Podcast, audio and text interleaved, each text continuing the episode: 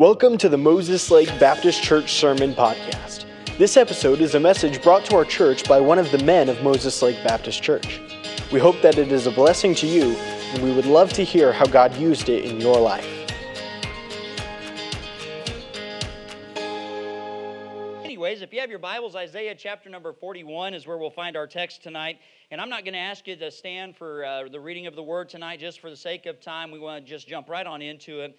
But Isaiah chapter number 41, and we're going to just read just one simple verse here, verse number 10. It perhaps is a very well known verse, or maybe uh, a verse that you have heard before, you just didn't realize where it was at. Uh, this particular verse is kind of tucked away here in a prophecy in the book of Isaiah, and oftentimes could be even skipped over if, uh, you, if you weren't looking for it.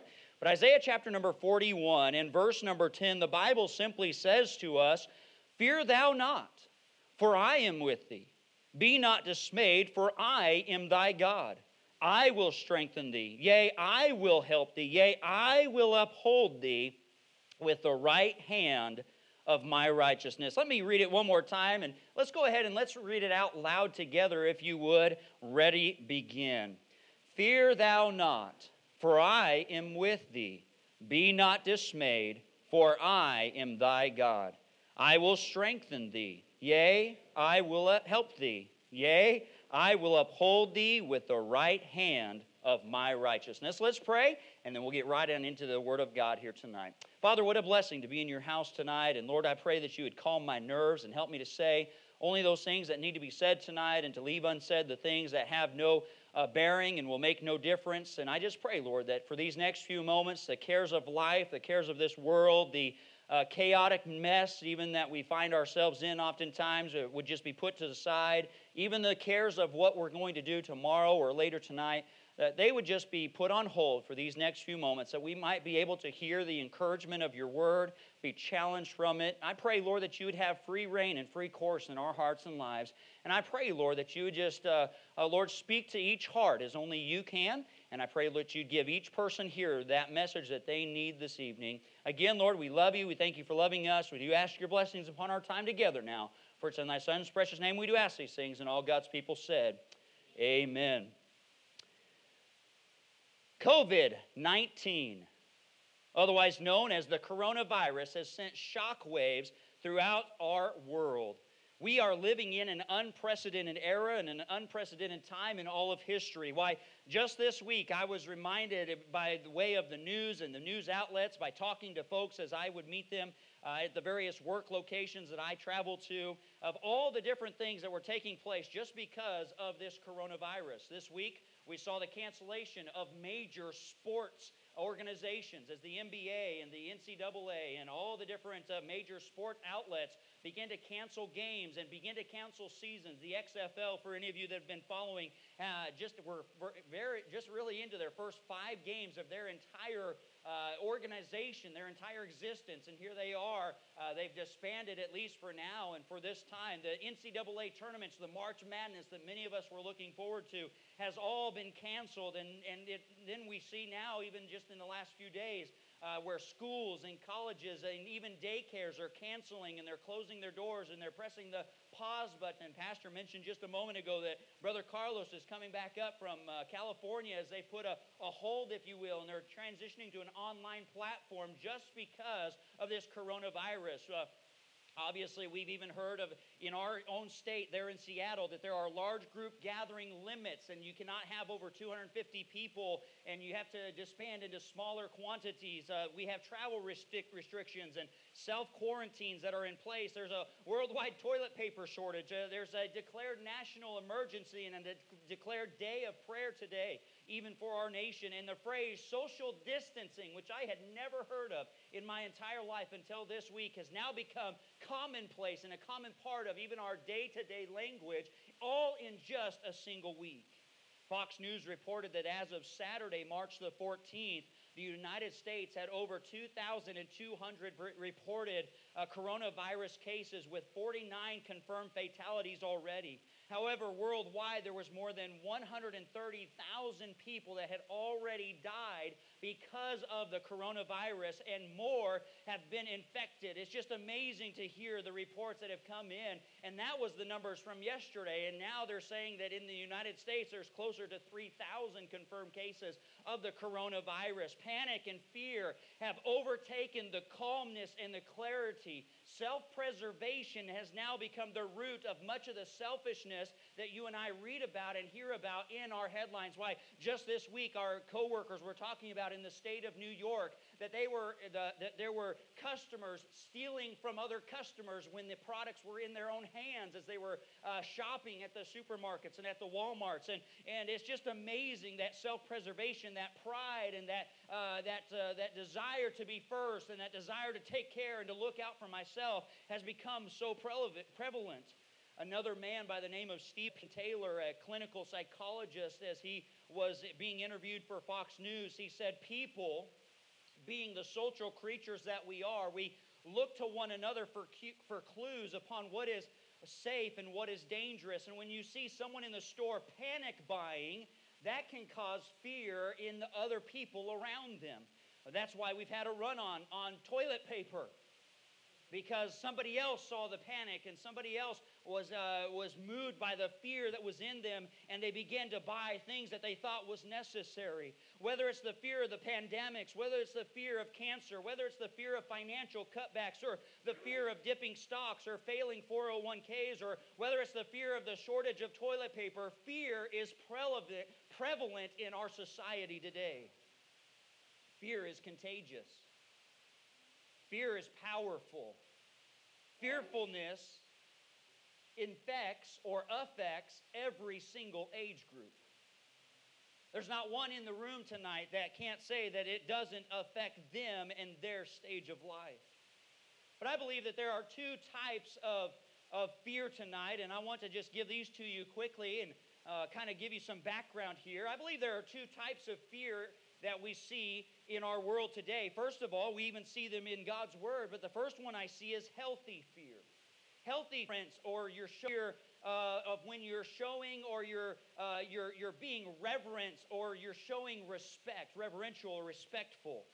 This is the kind of respect that we show to parents or to those in authority. This is the type of reverence, this healthy fear that uh, Ephesians 5:33 speaks of as it's talking about the role of a wife to her husband that she is to give this reverence unto her husband Ephesians 5:33 there's a healthy fear there's a reverential a respectful type of a fear but more importantly this kind of reverential or respectful fear is also the fear that you and I are to show unto the Lord the Bible preaches or teaches much about it. And in the book of Proverbs, it teaches us that the fear of the Lord is the beginning of both wisdom and knowledge. Proverbs chapter 1 verse number 7 says the fear of the Lord is the beginning of knowledge. Proverbs chapter 10 verse uh, excuse me verse chapter 9 verse number 10 says the fear of the Lord is the beginning of wisdom and the knowledge of the holy is understanding. So we understand that there's a healthy type of fear, a healthy type of respect, a healthy type of reverence that we do call fear,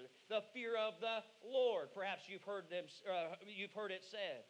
But I see, secondly, the other type of fear is this is a harmful fear, a harmful fear.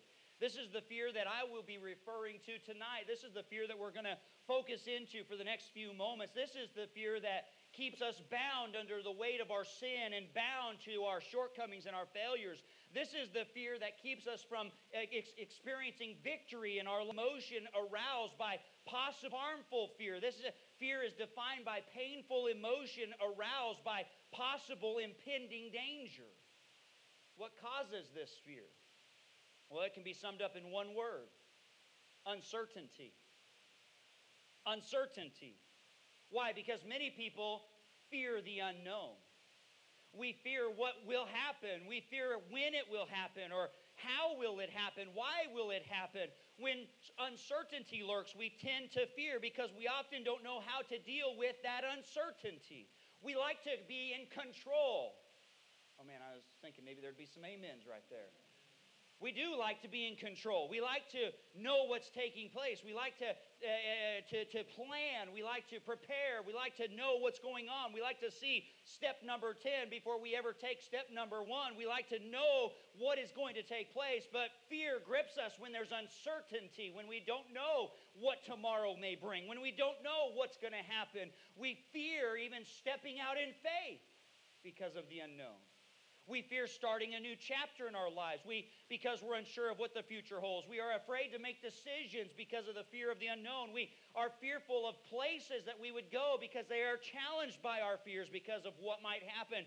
Things that we would do are stopped by fear. Convictions that we hold are quieted by fear.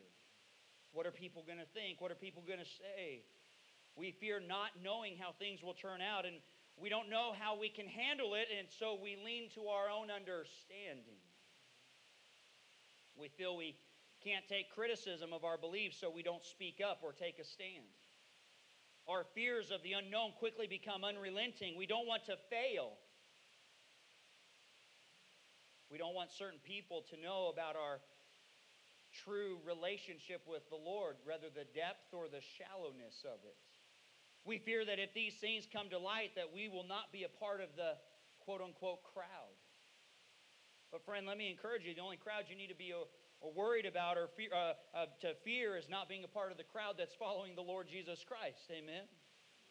The Bible teaches us in Romans chapter 12 that we are not to be conformed to this world, but we are to be transformed by the renewing of our mind. Why? So that you and I, as Christians, you and I, as believers, that we might prove what is the good and acceptable and perfect will of God.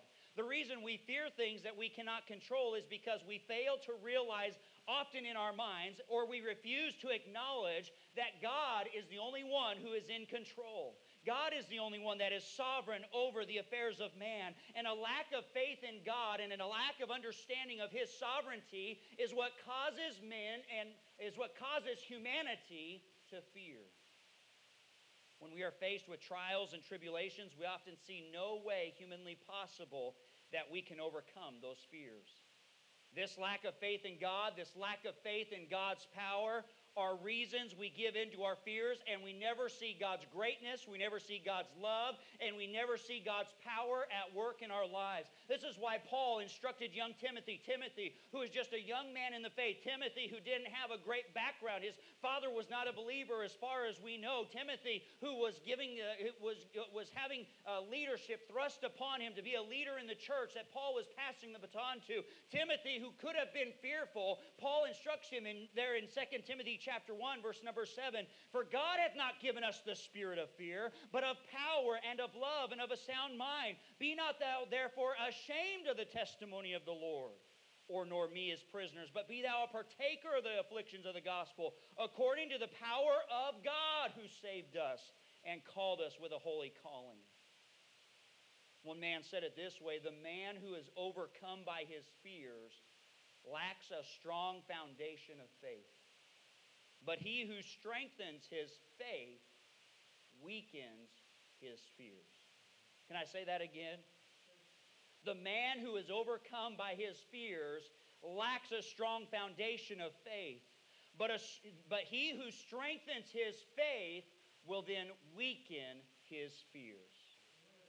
In our passage tonight, here in the book of Isaiah, we're entering into a prophecy that the prophet Isaiah is giving unto the children of Israel. And this section of the book is, a, uh, is, a, is this prophecy given to them about the coming captivity, that they would be in captivity, that they would experience at the hands of the Babylonians. And this prophecy was going to encourage the remnant, it would, it would encourage those that would be in captivity, that God was not through with them yet, that God was not done with them, that though they might find themselves in captivity in a, in a heathen land, in a foreign land, that God was still working on their behalf and that God would send them deliverance and God would deliver them and he would bring them back in the land. And the Lord reminds them in our, in our passage as well as uh, in other verses down below, the Lord says to them, Fear not at least seven times.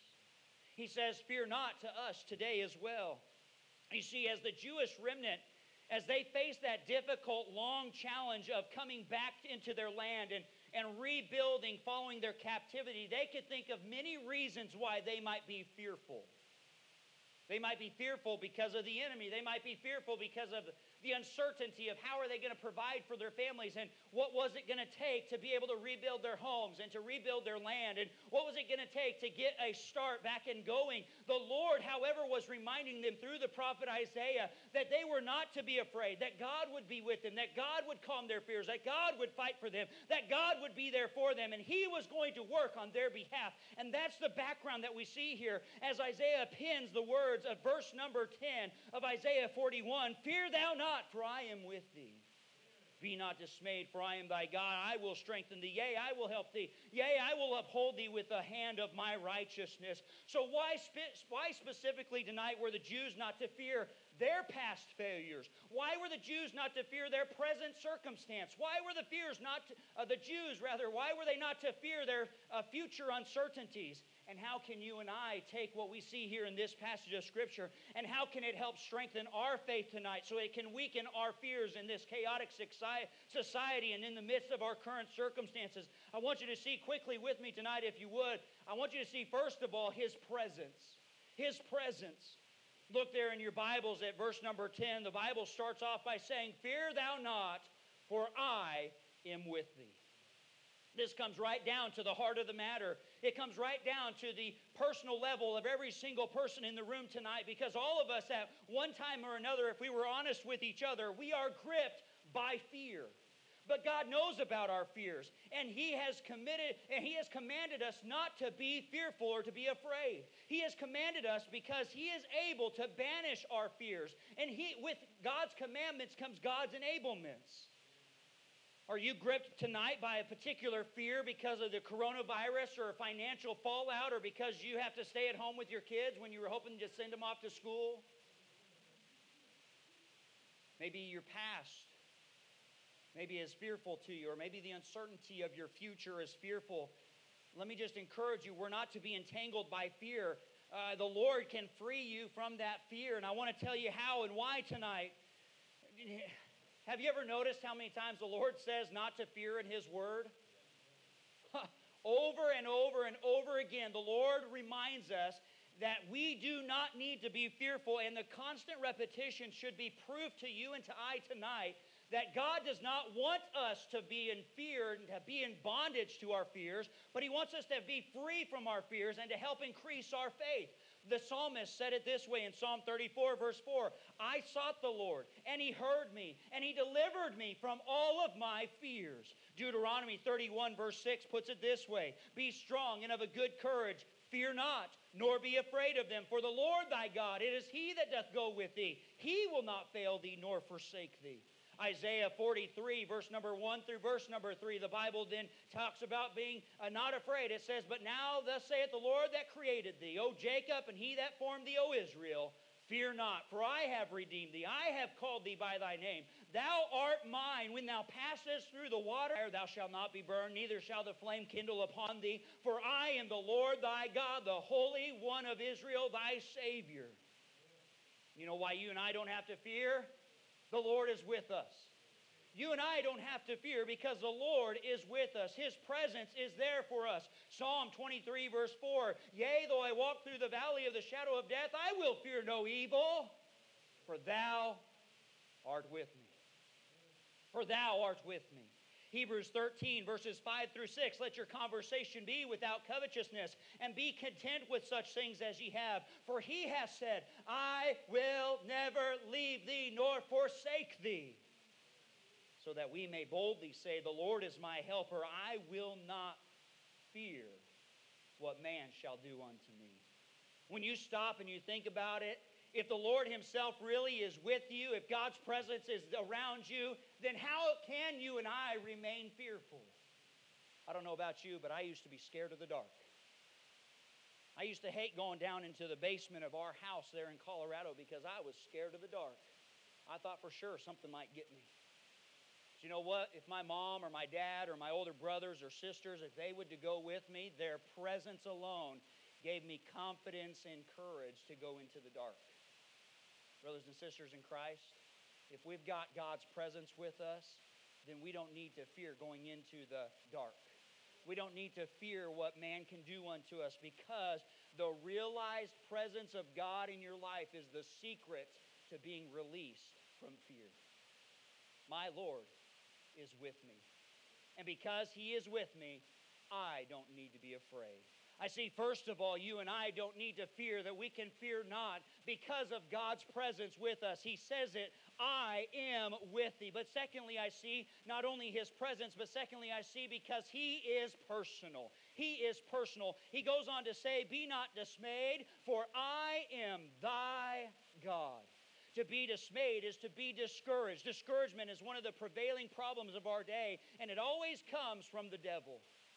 His aim is always to get us down and to keep us down and to, to, discourage us. He desires that we be a picture of constant discouragement to the world rather than to be a picture of joy and delight like the Lord wants us to be. But God reminds us that we don't need to be dismayed. We don't need to be discouraged. We don't need to be cast about because He is a personal God. He is, the Bible says, my God. David dealt with discouragement, didn't he? 1 Samuel chapter 30, verse number 6, which Pastor I'm sure will preach in the upcoming weeks or maybe a few months from now. David was greatly distressed, for the people spake of stoning him because the soul of all the people was grieved, and every man for his son and for his daughters. But the Bible goes on to say, But David encouraged himself in the Lord his God. David then got that that encouragement from the Lord. And years later, when Solomon was his son and Solomon was thinking about building a temple for God, David encouraged his son Solomon not to be discouraged, not to look at all the insurmountable things that might happen, not to go, well, man, we're raising money for this church property, and all of a sudden all this stuff is happening. Be not discouraged because God is still on the throne. And David encouraged Solomon because David had encouraged himself in the Lord his God. He was able then in First Chronicles chapter 28 to tell Solomon, and David said to Solomon his son, Be strong and of a good courage. Do it. Fear not nor be dismayed, for the Lord thy God, even my God, will be with thee. He will not fail thee nor forsake thee until thou hast finished all the work for the service of the house of God. Friends, if God Almighty the Almighty God of heaven, if He is, the, if he is with us, then doesn't it put your fears and our problems to rest? That He is our God. I am your God, He says. If you are bruised and battered from the fight, if you are broken or hurting from the trials and the testings of life, remember I am thy God, and nothing comes unto your life that I have not first filtered and allowed. I am a personal God. But I love the way the Bible says it. Look down at verse number 10 again. He says, Be not dismayed, for I am thy God. Notice it's not saying that the people or even the prophet Isaiah is not the one speaking here. He's not saying, You are mine. Instead, it's the Lord saying that I am yours. There's a big difference there, isn't it? He's a personal God. No matter how uncertain or how discouraged or how fearful you might feel, if you are His child, then He gives you full assurance that He is thy God. You might be discouraged tonight because of what's going on in the world. You might be discouraged because of what's taking place with the financial situations. You might be discouraged because you might have a wayward son or a daughter or a family member. You might be discouraged because of the uncertainties that are laying before you. But there is no, no reason or need to be dismayed, for the Lord is a personal God. And He's a God that will give you the encouragement and the comfort that just you personally need. He is a personal Savior. So I see his presence. I see he's personal. But number three, I see he's powerful. You don't need to be afraid because I and you serve a powerful God. Look at the last part of verse number 10. It says, I will strengthen thee. I will help thee. I will uphold thee with the right hand of my righteousness. I see here that the Lord is powerful. He says that He is our, or He will strengthen us. The Lord is our support and our strength. Whether we are facing the demands of our ordinary lives or we're facing the dilemmas of a chaotic society, that God Himself is all powerful, He is all knowing, and He is there to grant us the strength and to grant us the grace that you and I need. Aren't you thankful for God's grace tonight? To Paul, the Lord said in 2 Corinthians chapter 12 verse 9, "My grace is sufficient for thee, for my strength is made perfect in weakness." And Paul's response then in verse number 10 was simply, "When I am weak, uh, then I am strong." not because of myself, but because of the grace of God. And friend, you might feel weak tonight, but God is there to strengthen you. God is there to support you. God is there to help you because He will strengthen you. But I also see He's powerful enough to be our helper. He says, I will help thee. Psalmist said it this way in Psalm 54, verse number 4 Behold, God is mine helper. The Lord is with them that uphold my soul. Hebrews 13, verse 6, we read it earlier, but it says, So that we may boldly say, The Lord is my helper. I will not fear what man shall do unto me. The fact is that we are weak. Amen. Amen. Shake that bush. Chuck the corn. We're weak, aren't we? This morning in our Sunday school hour, in our life stage class, we learned about the struggle that takes place within us, and we realized that all of us struggle from day to day to live the Christian life, and we struggle. We often take one step forward and two steps back, and we're constantly battling the flesh, and the flesh and the spirit are constantly at war, and there's this inner struggle, there's this inner war that's always taking place. But sadly, too many Christians, we put on a fake facade when we come to church, and we act like Super Joe Christian or Super Mary Christian, and we're never, ever, uh, ever discouraged about the things of God, and we're never, ever taking two steps back and two steps forward and six steps back. No, no, Pastor, how are you doing today? Oh, I'm super, I'm great, I'm good. I've been reading all of my Bible this week, you know, and and so, so many times we, we put on this fake facade like we're not weak, that we're not in times of need where we don't need help. But the Bible reminds us over and over again that when I am weak, He is strong. That we can find His strength in the time of our need. And many Christians tonight, if we would take off that fake facade, if we would take off the, the, the, the, the, the fakeness that is there and be honest with each other, that we would realize that we need help that we are not strong, that we are weak, and the Lord says that I will come alongside and I will offer the help that you need. And perhaps it's a physical need. Maybe it's a loved one who's ill or in trouble. Maybe it's a lack of assurance of God's love and your or forgiveness because you think that your sin is too mighty or it's too big. But is it possible that maybe even God's asking you to take a step of faith tonight? And you need that help that only He can provide. He's a helper. God is our help. Psalm, said, Psalm 33 20 says it this way Our soul waiteth for the Lord. He is our help and our shield. Psalm 37, verse 39 and 40. But the salvation of the righteous is of the Lord. He is their strength in time of trouble. And the Lord shall help them and deliver them. Psalm 46, verses 1 through 3. I love these, this passage. God is our refuge and strength, a very present help in trouble. Therefore will we not fear, though the earth be removed, though the mountains be carried into the midst of the sea, though there's a toilet paper shortage. No, it doesn't say that. Though the waters thereof roar and be troubled, though the mountains shake with the swelling thereof, God is our refuge and our strength in time of trouble. Psalm 121, verses 1 and 2 I will lift up mine eyes unto the hills, from whence cometh my help. My help cometh from the Lord which made heaven and earth. Hebrews 4, verse 16 Let us therefore come boldly unto the throne of grace, that we may obtain mercy and find grace to help in time of need.